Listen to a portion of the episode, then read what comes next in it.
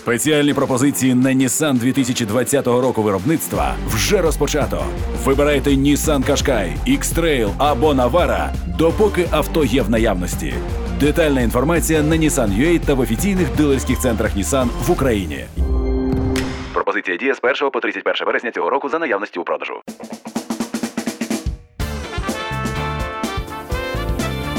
Новий вечір на радіо НВ. Дебати з Дмитром Тузовим. Я, як завжди, уважно слухав інформаційний випуск, і знаєте, це добре, що астероїд пролітає повз нашу планету. Тож ми так трошки заспокоїлись і повертаємося до наших важливих справ. Темпи захворюваності на COVID-19 в Україні зростають на близько 20% щотижня. Окрім того, збільшується кількість госпіталізацій по всій країні. Наразі цей показник на 23% вищий за кількість тих, кого виписують з лікарень. Такими є результати дослідження Київської школи економіки. За їхніми підрахунками, ймовірне запровадження національного локдауну чи карантину можна очікувати в квітні е, цього року. Це йдеться про національний карантин. Київ згорів, образно кажучи, буквально за два тижні. Та ну це сильне слово згорів, то ви розумієте, що це алегорія. А показники завантаженості ліжкомісці з киснем за цей час зросли вдвічі. Про це повідомив Юрій Ганиченко, керівник Центру економіки і охорони здоров'я Київської школи економіки. Також е, в цій же Київській школі економіки зауважують, що головним завданням наразі є збільшення тестування та кількості ліжок, обладнаних киснем. Загалом зайнятість ресурсів медичної системи за останній місяць зросла вдвічі. А зрештою, наші учасники ліпше орієнтуються в ситуації, і ми будемо використовувати ці першоджерела. Отже, дебати на радіо НВ. Чи добре ми підготувались до третьої хвилі пандемії? Ми розуміємо, що абсолютної відповіді на питання добре чи погано не існує. Завжди можна щось зробити ліпше, але правильно, на жаль, і протилежне це ризик цілковитого провалу. Він також існує. Тому саме так, як ми використали досвід перших двох хвиль коронавірусу, досягнення світової науки, власні можливості, управлінські рішення і, звісно, куди без цього. Політичну волю. Отже, через рік з початку пандемії Україна у боротьбі з ковідом програє чи, робить успіхи. Сьогодні в нашій студії Василь Мокан, народний депутат, фракція Слуга народу, представник уряду в Верховній Раді. Пане Василю, вітаю вас. Доброго вечора. І Олександр Лінчевський, колишній заступник міністра охорони здоров'я, депутат Київради від голосу. Пане Олександре, мої вітання. Добрий вечір. І перше питання: наскільки ж вдало ми використали час і ресурси для підготовки країни і її медичної системи ось до цієї третьої хвилі коронавірусу? Хто, хто візьме на себе ініціативу, той і перший. Якщо ні, то тоді, будь ласка, пан Мока. Давайте я дійсно розпочну. Е, ну, скажімо так, ви правильно зазначили, що завжди е, питання носить відносний характер, хотілося б краще. Зокрема, що стосується кількості і спроможності нашої медичної системи по ліжках з підведеними системами кисню. Але я просто хочу навести кілька цифр, які можна порівняти, наприклад, з початком епідемії і зараз. От е, е, практично рік тому ми входили в перший, умовно кажучи, карантин і локдаун, так званий. І станом на той, на той час нас спроможності держави, наприклад, по тестуванню були там 200-300 тестів на добу. За минулу добу через рік у нас було зроблено різними е, тестами, тобто і ПЛР, і антиген, і ІФА, більше 115 тисяч. Ну, Тобто 200-300 і 115 тисяч різниця е, істотна. Станом на березень минулого року у нас було е, приблизно 3,5 тисячі ліжок з підведеним киснем. Станом на сьогодні я вам точну цифру не скажу, тому що вона постійно по мірі можливості збільшується, але це більше 60 тисяч.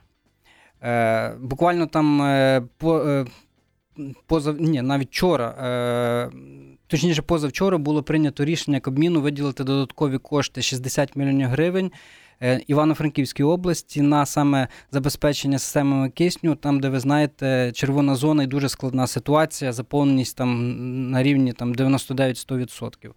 Е, Не у всіх закладах медичних, але у більшості. Бо я сам з Франківщини, мені це близько, і я просто знаю, про що я говорю. Дуже складна ситуація. Власне, як і в Чернівецькій, в Житомирській, в Києві, в місті Києві і всіх інших. Тобто, ну це просто такі дві цифри для порівняння. Тобто, робота держави у цьому напрямку ведеться, але ситуація розгортається настільки. Е, швидко з захворюванням з'явився новий штам, з'явилася більша кількість госпіталізацій, справді, і система охорони здоров'я поки справляється, але стає складніше. Олександр Лінчевський, ваша черга, будь ласка. Це скоріше схоже на ем, під час київського такого, знаєте, київського снігопаду включити вентилятор, який буде здувати сніжинки з ганку. От, е, І так, чи влада щось робить? Так, щось робить. Чи цього достатньо? Ні, цього недостатньо. Чи є ем, грейдери, екскаватори, вантажівки, які сніг можуть розчищати з доріг? Так, вони існують. Дайте ближче до І світ їх застосовує. я розумію вашу образність, але люди будуть думати, що А ви дивіться, е, е, ну, якщо говорити про е, тестування, ну, по-перше, важливим є ПЛР-тест, а е, всі інші види тестування, там ІФА, антиген тощо, це лікарське, тобто оближте. І його додавати до загальної статистики тестування це свідомо або несвідомо маніпулювати. Важливим є ПЛР-тестування, за яким ми 109 е, в світі. Отже, влада щось зробила і опинилася на почесному 109-му місці в світі. нагадайте, скільки країн зареєстровано взагалі на планеті? 180, десь порядка 200. Ем, отже, ми десь ми з того кінця. Влада виділяє якісь кошти, так, і 60 мільярдів ковідного фонду ми пам'ятаємо, вони були виділені. А який відсоток з цього пішов на обладнання киснем? А який відсоток пішов на е, забезпечення тестуванням і відстеження? Знову ж таки, це ну навіть не половина. Е, скільки цих грошей пішло в асфальт чомусь? Тобто ми зараз про це забуваємо. Чому це важливо? Сніг же важливий, тобто для киян не, не, не тому, що от він там десь нападав і ще щось, а він паралізує роботу життєво важливих служб міста. Так само і тут. Тобто ці провали, чим вони закінчуються? Е, щодня Україна втрачає через смерті українців 400-500 своїх громадян в порівнянні з п'ятьма попередніми роками. Отже, якщо ми беремо якусь середню смертності за день, то зараз, сьогодні, вчора, позавчора, з листопада місяця, вона на 400-500 людей е, більша. Ось це ціна того, що ну, старалися, але не вийшло. Дебати лише починаються, і ми їх продовжимо вже за кілька хвилин. Новий вечір на радіо НВ. Дебати тривають. Сьогодні з нами Василь Мокан, народний депутат, фракція Слуга народу, представник уряду у Верховній Раді, та Олександр Лінчевський, колишній заступник міністра охорони здоров'я, депутат Київради від голосу. Ми говоримо про ситуацію пов'язану з третьою хвилею пандемії в Україні. І наскільки фактично перше моє питання було наскільки вдало ми використали час і ресурси для підготовки країни ось до такої роз... такого розвитку ситуації. І дебати у нас вже стартували. Е, Василь Мокан бажає відреагувати на слова Олександра Лінчевського. Буквально дві таких е, коротких е, тези. Ну, по-перше, стосовно ПЛР-тестування, я погоджуюсь, що це найбільш оптимальний і правильний зараз вид тестування. От подивився по статистиці офіційній більше 53 тисяч за минулу добу. Багато це чи мало. Хтось скаже багато порівняно, там, наприклад, з 200-300, але е, є куди рухатись. Е, е, У перерві, коли там була е, між ефіром, ми ще спілкувалися. Такий факт цікавий. От стосовно систем кисню, це одна з зараз найбільш поширених проблем у регіонах, тому що не така проблема з ШВЛами. ШВЛів є в достатній кількості, скільки з системами кисню. То, наприклад, попередні роки, поки не було ще епідемії, колега зі мною навіть погодився, систем кисню і самого кисню на рік е, передбачалося стільки, скільки зараз використовує один медичний заклад. Я розумію, що не було потреби, не було епідемії такої на той час, але сам факт. Але я би на що хотів відреагувати. Я неодноразово чую від колег від опозиції, зокрема і від колег е, народних депутатів з голосу, що от ковідний фонд потрачено на дороги. Я просто вважаю за е, необхідне, за справедливе зазначити, що Кабмін, е, коли використовував кошти з ковідного фонду, так званого, це робилося виключно за погодженням з бюджетним комітетом, тобто там був присутній парламентський контроль. Але якщо ми говоримо про дороги, Це дуже е, стандартна і е, поширена е, фактично теза і закид до цього ковідного фонду. Я хочу нагадати, що Кабмін діяв на виконання закону, який прийняла сама Верховна Рада. 330 з чимось депутатів, конституційна більшість, в тому числі і колеги з голосу, голосували за. Колеги з голосу голосували за. Розумієте, Я, уточніть, будь ласка, мені здається, що Тобто, це важливо. Я, я просто хочу пояснити, звідки взагалі взялись ці кошти. Це кошти, які країна наша отримала від перемоги у е, Стокгольмі від Газпрому. І які на початку року, ще поки не був сформований ковід, ви знаєте, що ковідний фонд був сформований протягом року, реагуючи на епідемію і на карантин. Передбачались на дороги, на інфраструктуру. І насправді е, не було недостачі коштів. Було якраз е, питання і проблеми з е, закупівлями, були питання з, е, скажімо так, з тим, що. е, Тобто державі, не встигали де- закуповувати. Ну, різні бюрократичні процедури е, і перепони були.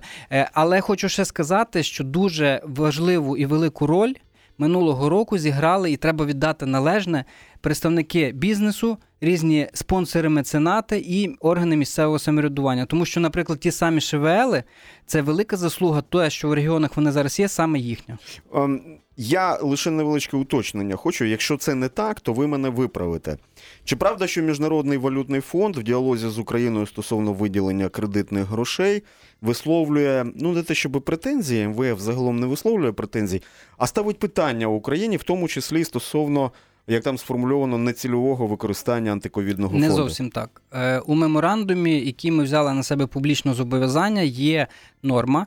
Е, Про те, що е, буде і, і потрібно провести аудит використання цільового використання коштів ковід фонду. Тобто Я- питання є все таки. Це не пи- це було ще до того, як він використовувався. Тому що я нагадаю, коли нам давали транш МВФ, частина з цих коштів пішла не е, в золотовалютні резерви, а пішла напряму в бюджет, в тому числі через карантин. Відповідно, вони хотіли знати і бачити, як їх використовували. Але е, зараз проводиться такий аудит, зокрема і нашими е, державними силами. І я вам скажу, що якщо будуть якісь факти, звичайно ж це стане предметом розслідування правоохоронних органів, але там, е, ну скажімо так, е, там. Е, Ті кошти, які постановами Верховної е, Кабміну виділялися, вони проходили через бюджетний комітет, там виключно цільове призначення. Ну, у нас наступна ситуація. Олександр Лінчевський все чув і зможе відреагувати, але знову за декілька хвилин.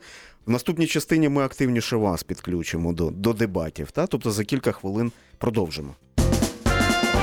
Новий вечір на радіо НВ. Дебати на хвилях радіо НВ. З нами сьогодні Василь Мокан, фракція Слуга народу, народний депутат, представник уряду в Верховній Раді Олександр Лінчевський, екс-заступник міністра охорони здоров'я, депутат Київради від голосу. І так знаєте, ніби продовження нашої дискусії. Офіційно вже Єврокомісія визнала, що третя хвиля коронавірусу панує в Європі. Олександр Лінчевський зараз коротко реагує на заяву фактично Василя Мокана про те, що уряд виконав постанову Верховної Ради про розподіл антиковідного фонду, в якому Закон, не закон, закон, закон, так. А про використання грошей на будівництво доріг. Будь ласка. І ось ми з лікарями, з моїми колегами дивимося. Е, уряд, парламент, президент мають 60 мільярдів гривень. От, а, і зараз е, як частина з них використовується не на цю велику, не на подолання цієї катастрофи. Так, можна потім говорити про розслідування, про аудити, про МВФ, про все, що хочете, можна говорити, про кредити. От вони не повернуть тих людей, які могли бути вчасно протестовані, не протестовані, захворіли. Вони не повернуть тих людей, які померли через відсутність кисню, а таких були не одиниці, а сотні. І зараз їх вже нічим не повернеш, жодними розслідуваннями. Факт є той: було 60 мільярдів призначених для ковід, і не всі 60 мільярдів були витрачені на посилення медичної системи. Крапка. Якою є ситуація зараз в лікарнях? Чи правда, що місць, пристосованих для лікування ковідних хворих, вже аб- або майже немає, або вони на підході? Що вам відомо? Лікарні не справляються. Е, тобто, Лікарні справляються частково, але ну це знову ж таки надзусилля е, персоналу. Надзусилля персоналу. Е, треба завжди говорити про те, як багато в це інвестує і місцева влада, і благодійники, і волонтери, як завжди, і пацієнти. коли кисневі лінії влітку прокладалися е, коштами небайдужих пацієнтів, які приходили до лікарні і казали, чим вам допомогти. Ну, це, це ганьба для е, ганьба для влади. От тому ну, десь так, але тим не менше є місця, тобто є лікарні, які вщерть переповнені, де пацієнти не можуть отримати адекватну кисневу підтримку. Це є факт. Василь Мокон, будь ласка. Е, В залежності від регіону є е, складні регіони, я їх вже називав, зокрема, є Франківщина, Чернівецька область, Київ той самий. Ну, є ряд регіонів складної ситуації, є е, ряд регіонів, де більш-менш ситуація стабільна. Але е, в будь-якому випадку постійно потрібно тримати на контролі, і е, не випадково при введенні цього адаптивного карантину фактично Кабмін керувався одним з показників ем, фактично переходу від одного від одної фактично зони до другої. Е, показник у 60 госпіталізацій на 100 тисяч населення.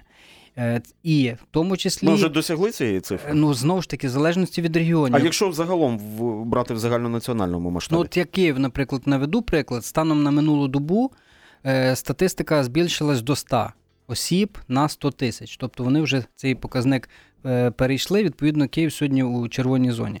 Е, але е, фактично дано регіонам повноваження і можливість посилювати протиепідемічні заходи е, е, на основі рішень регіональних та БНС.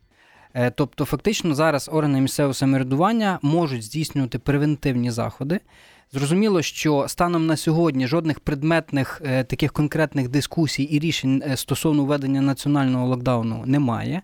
Але всі розуміють, що якщо ситуація е, з тими самими заповненостями ліжок, системами кисню і з великою кількістю госпіталізацій, бо давайте говорити відверто, зараз в тому числі і новий штам коронавірусу, який до нас в країну, на жаль, попав, британський, так, це той штам, який набагато складніший, набагато заразніший, і відповідно це впливає на кількості е, і госпіталізацій. Хоча по офіційній статистиці МОЗу е, Степану сьогодні навіть на годині запитань до уряду казав, що по е, смертності наша країна на далі ніж на 30-му місці у Європі Це за, неправда. цим, за цим показником. Ну я керуюся статистикою, яку надає Міністерство охорони здоров'я. Якщо у вас є інша статистика, ви її озвучите. Якщо ви кажете, що це неправда. Е, Чи є у вас інші цифри, пане Олександре? я єдине ще один важливий момент хочу сказати. У нас зараз адаптивний карантин введений за регіональним принципом. Тобто, у нас ціла область або місто, в даному випадку Київ, входить у е, ну, червону зону, наприклад. Е, Розглядається поки що варіант е, дещо модифікації цього адаптивного карантину. Ще знову ж таки конкретних рішень не було, але обговорення йдуть стосовно введення там на рівні, там, наприклад, територіальної громади або району. І Олександра Лінчевського я запитую: ну, по-перше, е, якими цифрами ви оперуєте, можливо, ви озвучите. І Василь Мокан перекинув вам зараз так м'яч на ваше поле. Він сказав, що центральна влада передала повноваження місцевій владі для того, щоб зараз Уявляєте, тобто- рятувати ситуацію. І ось сидить президент, е, Верховна Рада і уряд, і дивляться: ай-яй-яй, на Франківщині місцева влада, значить, нічого не робить. Заповнені лікарні, помирають пацієнти. Ну, у них є повноваження, нічого не будемо робити. Вони ж хай хай вони і викручуються. І це саме так Ну це, виглядає. ж, ну це ж не зовсім так. Але Ну дивіться, ви ж ну, розумієте прекрасно я- про що мова йде. Ну, Ну, мова йде про превентивні заходи Окей. і, і можливості органів місцевого якщо місцеве реагувати. самоврядування їх не здійснює, далі ваші дії.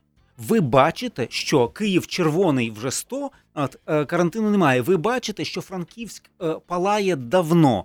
Е, Франківськ, місцева влада не робить нічого. Які дії центральної влади? Я не можу сказати, що місцева влада не робить нічого, якраз навпаки, спільними зусиллями намагаються е, реагувати на ситуацію. Більше того, навіть по кількості госпіталізацій за статистикою е, тижня є певна стабілізація.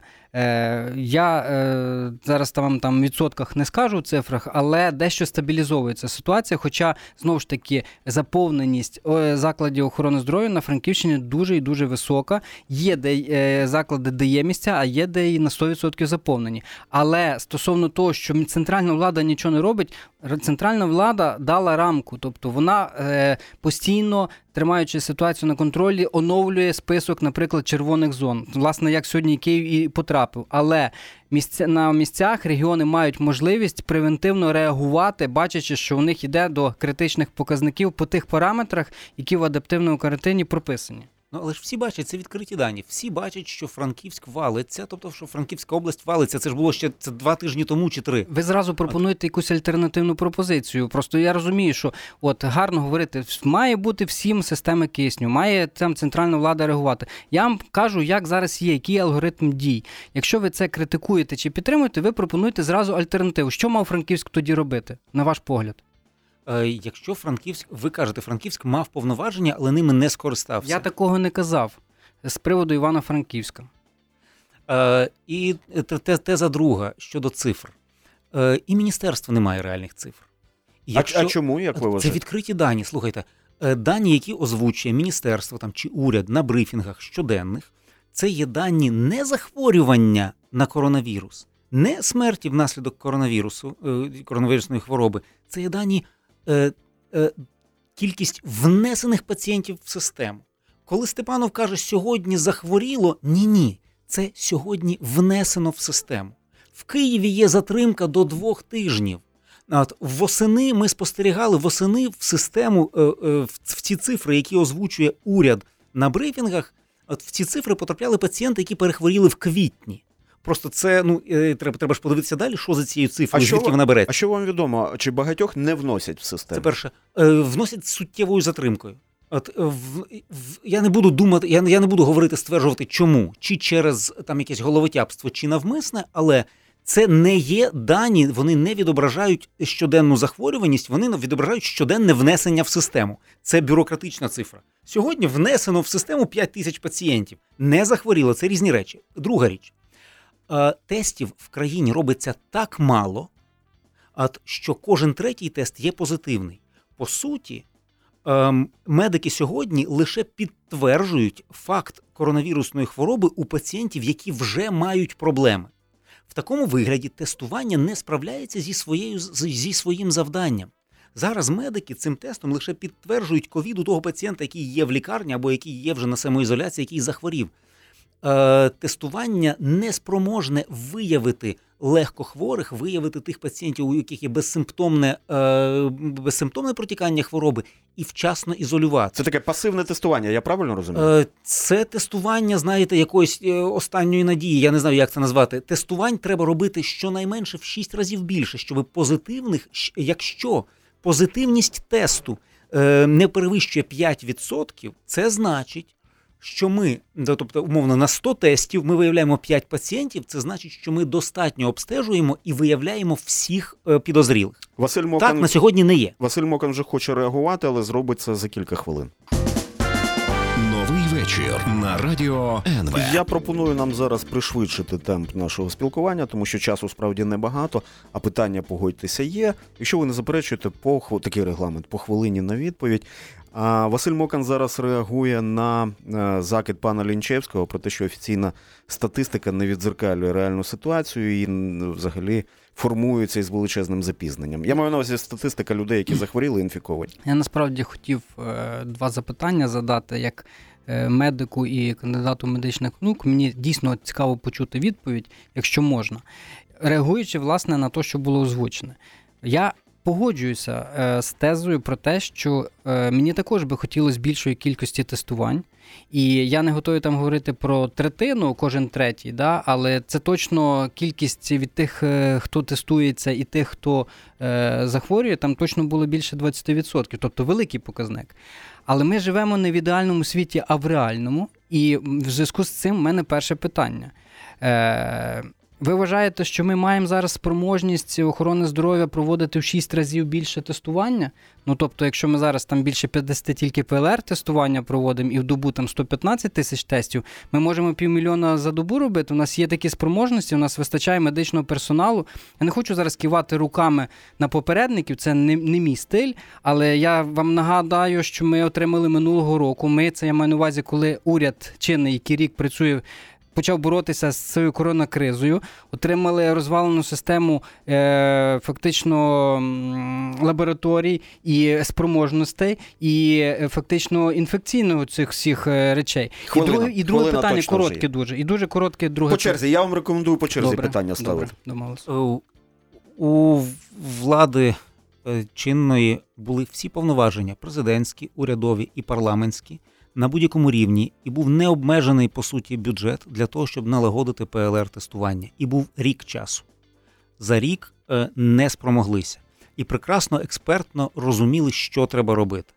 От кожна гривня, яка пішла не на ПЛР-тестування, вона е, не допомогла цьому. Тому був час, були повноваження, були гроші. Цього не було зроблено. Коротка Тобто в нас- відповідь. нас- Можливо, можливо, у пана Лінчевського є зворотнє питання, будь ласка. Ну, тобто, в нас є спроможність півмільйона тестів на добу робити, правильно я розумію? Е, Це медсестринська маніпуляція. Так, і ці спроможності за рік точно можна було створити. Я ніколи цього не казав ні в квітні, ні в березні, ні в травні, ні в червні. Тоді, коли це була справді катастрофа для всього світу, коли в усьому світі не вистачало реактивів для ПЛР-тестування, коли в усьому світі не було елементарних масок, я це теж пам'ятаю. От, е, я жодного такого закиду не смів зробити. Але зараз, через рік, е, вже зараз ні. Тобто цей аргумент не проходить. Шановні, як відбувається процес вакцинування? Як ви оцінюєте його? Е, ну, минулого року світ е, конкурував і змагався за поставки ПЛР-тестів. Цього року зрозуміло, що конкуренція дуже жорстка е, у світі за вакцинами. Немає комерційного ринку, де б, знаєте, звернулась наша держава і взяла, купила собі необхідну кількість доз. Тому виходимо з того, що є. В державі зараз є достатня кількість індійської вакцини. І станом на сьогодні провакциновано 92 з чимось тисячі. Це невелика цифра, на мій погляд. Е, Вона зростає з кожною е, добою, тому що якщо там по раніше е, там тисячу-дві добу вакцинувалось, то остання статистика це більше 10 тисяч. Але я хочу, щоб на добу було і 100 тисяч. Ми мусимо до цього рухатись. Дякую. І щоб у людини був вибір У нас три з різних вакцин. Дякую. Три хвилини залишилось в ефірі. Олександр Лінчевський. Ем, ну, для того, щоб вакцина в Україні була, її треба купувати. І було б дуже непогано з боку влади, Верховної Ради, з боку уряду озвучити е, дати, коли е, вона була замовлена. От е, вже дивіться, ми вже зараз говоримо про індійську і про китайську вакцину. Ми вже не говоримо про Pfizer. Ми говоримо про Pfizer, зараз скажу була про це. угода чи ні? Нам же нам лікарям її обіцяли. Моїм колегам, власне, нам обіцяли Pfizer ще 117 тисяч ось місяць тому. Так, а, а де він? А була угода. А в якому місяці держава Україна почала вести переговори про закупівлі? А озвучте У нас є представник уряду в Верховній Раді. Колись пане цю- Василю, можливо, вам відомо є ця цю дату. Ну насправді переговори носять е, більш закритий характер. Я в них участі не беру.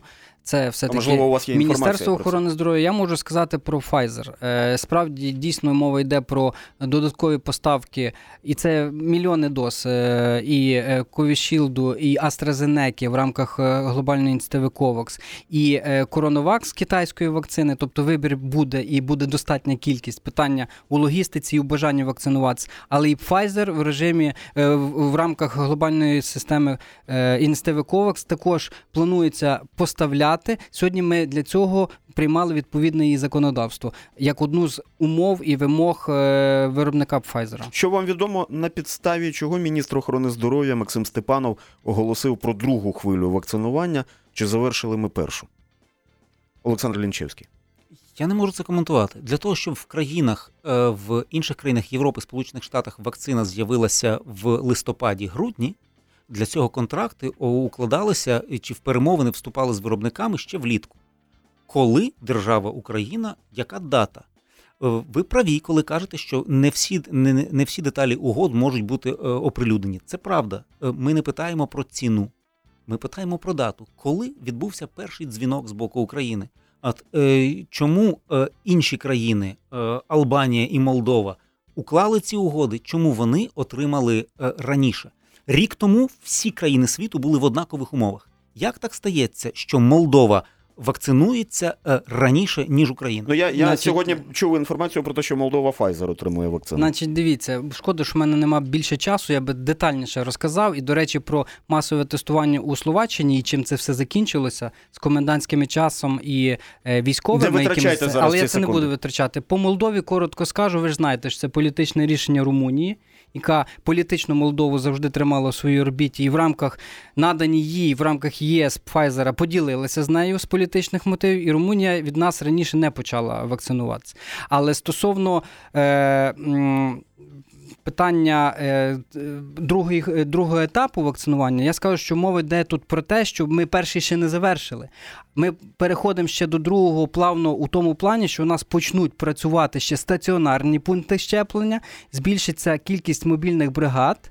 І ми залучимо до цього процесу сімейних лікарів до вакцинування і людей старше 80 років. Про це йде мова. У, на, у наших учасників є по 30 секунд. Попунктно, ви можете зараз сказати, які заходи потрібно зробити терміново для того, щоб правильно зустріти третю хвилю коронавірусу? Олександр Лінчевський. Ем... Вакцинація, вакцинація, вакцинація. Коротко сказали. Так, Василь Мокан. Погоджуюся, що збільшення е, по вакцинації і кількостей і е, бажаючих вакцинуватися менше політики. Хотілося би, і побільше співпраці центральної і регіональної влади. Шановні, я дякую вам за увагу. Дякую нашим учасникам. З нами сьогодні був Василь Мокан, народний депутат від фракції Слуга народу, представник уряду у Верховній Раді, Олександр Лінчевський, екс-заступник міністра охорони здоров'я, депутат Київради від голосу. Але, шановні, ми про це не говорили, але ми це знаємо, що багато залежить від нашої свідомості. Та тому, коли ми бачимо ну такі кричущі порушення. Санітарно-епідемічних норм під час пандемії, то очевидно, що у нас питання і до себе улюблених мають виникати. Думаємо про це, пам'ятаємо це. Дякую за вашу увагу. До зустрічі. Новий вечір.